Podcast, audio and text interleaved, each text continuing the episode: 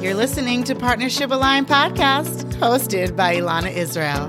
If you're a woman and you want to feel happier and more connected to your partner, and you're not afraid to do the inner work that it takes to get there, then this is the podcast for you.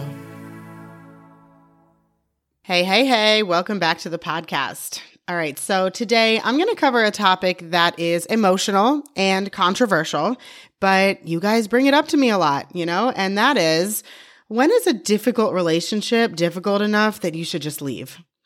I'm going to give you my opinion, of course, but it is based on a lot of education and experience, but nonetheless, it is still an opinion. Okay. That is my disclaimer. So the first thing you might be asking yourself is, wait, aren't you supposed to be helping people stay together, not break up? And the answer is that I am here to help you see that you can feel better even if your partner doesn't change. I promise you that. I'm also here to help you learn how to communicate effectively, change your thought patterns, and get on the same team as your partner. But above all, I am here to help you love yourself. I am your biggest cheerleader. And so my whole take on whether you should leave or not, if that's on the table for you, of course, is the following. Get yourself to a place where your relationship with you is thriving. Then make the decision. Why is that my answer? Well, a couple of reasons. First of all, very often your relationship with others is a reflection of your relationship with yourself. That's why in my private coaching program, we work on your own self love, self confidence, self trust, just as much as we work on your marriage. The other reason I want you to work on you before leaving is because marriage is not here for you to be comfortable. Marriage is here for you to grow. I see marriage as a spiritual playground.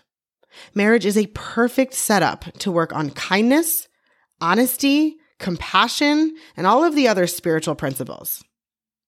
Yes, of course, marriage is here for companionship. Yes, it is here for all kinds of things.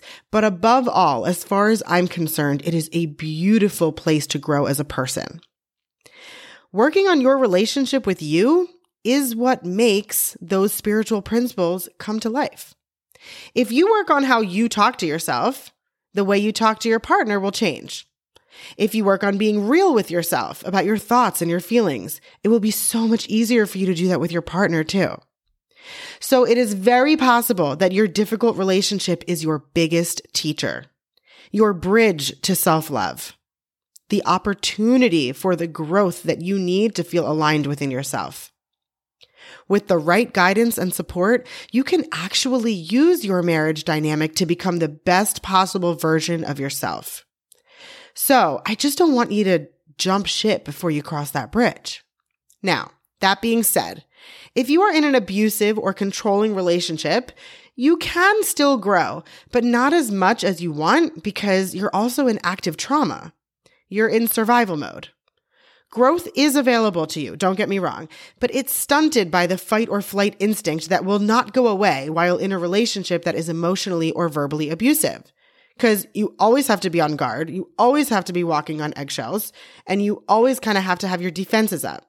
So use that statement as you will, but that's my opinion. When I was married to my husband, it was a very difficult relationship.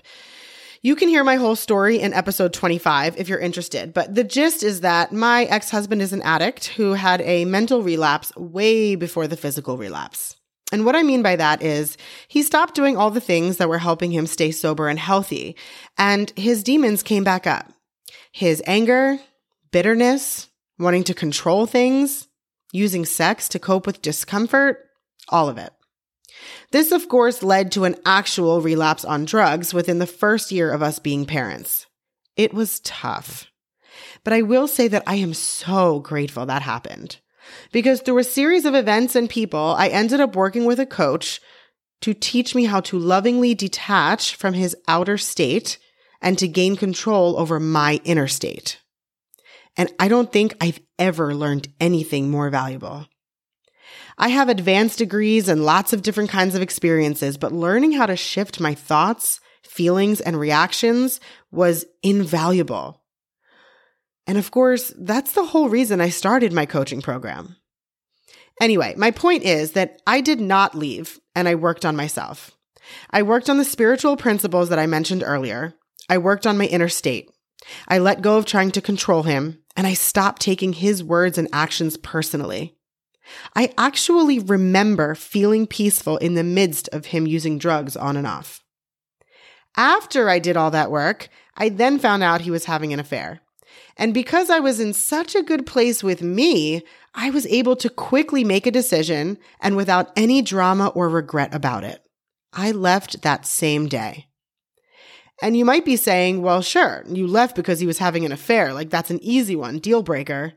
But actually, and I'm not sure if I've ever said this on the air, that was not his first infidelity. But the first time, I hadn't done this work on myself yet. So I wasn't honest with myself. I wasn't valuing myself the same way. I hadn't identified my non negotiables. I hadn't given myself the permission to have self compassion or boundaries or to take time to think about it. I was so anxious to control the outcome of our relationship and of our family that I brushed it off and buried it, tricking myself into thinking that I was okay, but I wasn't being my authentic self. But the second time, I had done all that work on me. And so I was ready to make a decision. And I made it from a place of self love and clarity. I've never once wavered on that decision, not even in my head. I chose me that day, and I am damn proud of that. Now, all that being said, that's my story. If he wasn't unfaithful, I may have never left. I don't know. I may have stayed with him through addiction. I really don't know, to be honest with you. What I do know is that when you go through an active process of fixing your relationship with you, everything else gets easier, starting with making decisions.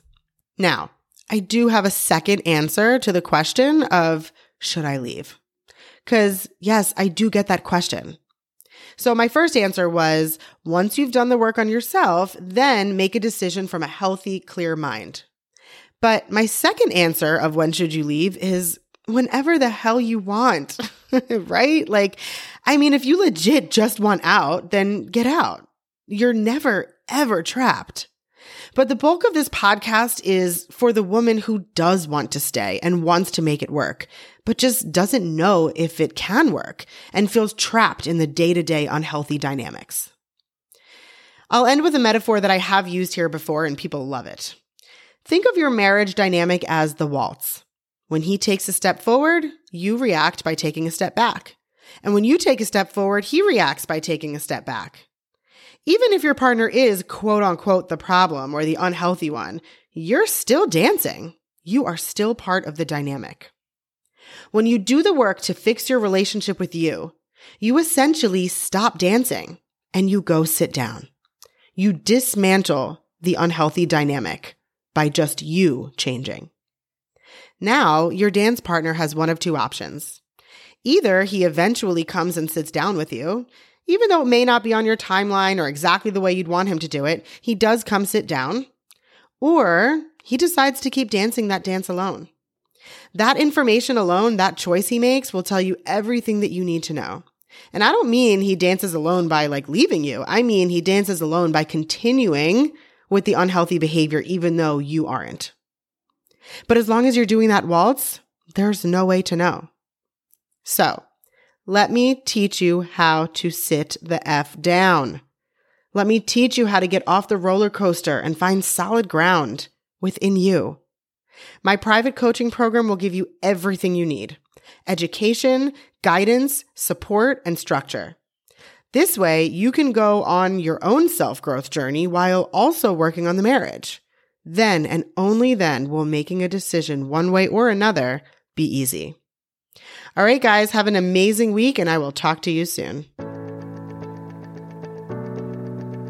Thanks so much for listening. If you like what you heard today, then show some love, rate the show, and leave a review. And take a screenshot, post it on Instagram, and tag me at Partnership Aligned.